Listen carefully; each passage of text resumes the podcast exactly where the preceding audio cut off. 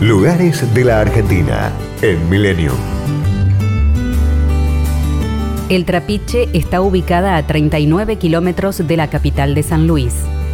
En 1792 se instaló un trapiche en el paraje Las Tapias para pulverizar el oro bruto que se extraía de las minas de la Carolina.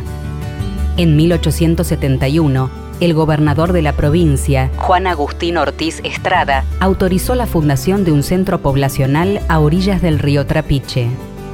Lo que se trató en un principio de un molino hidráulico para moler minerales, vio luego el surgimiento de una villa veraniega a la vera del río.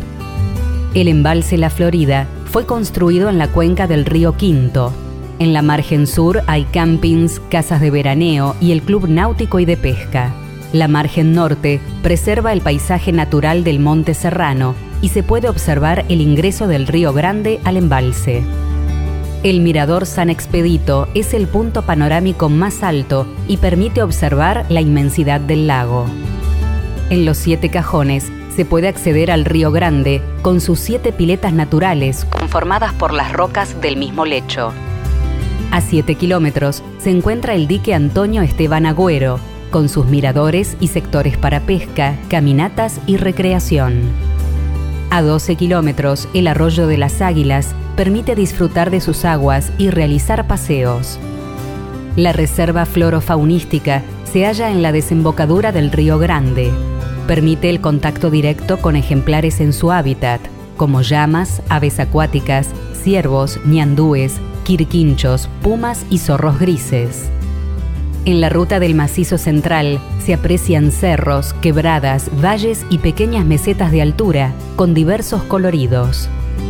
Al transitar la cima del cordón montañoso de las sierras de San Luis, en el kilómetro 26, se arriba al punto más alto, 2100 metros.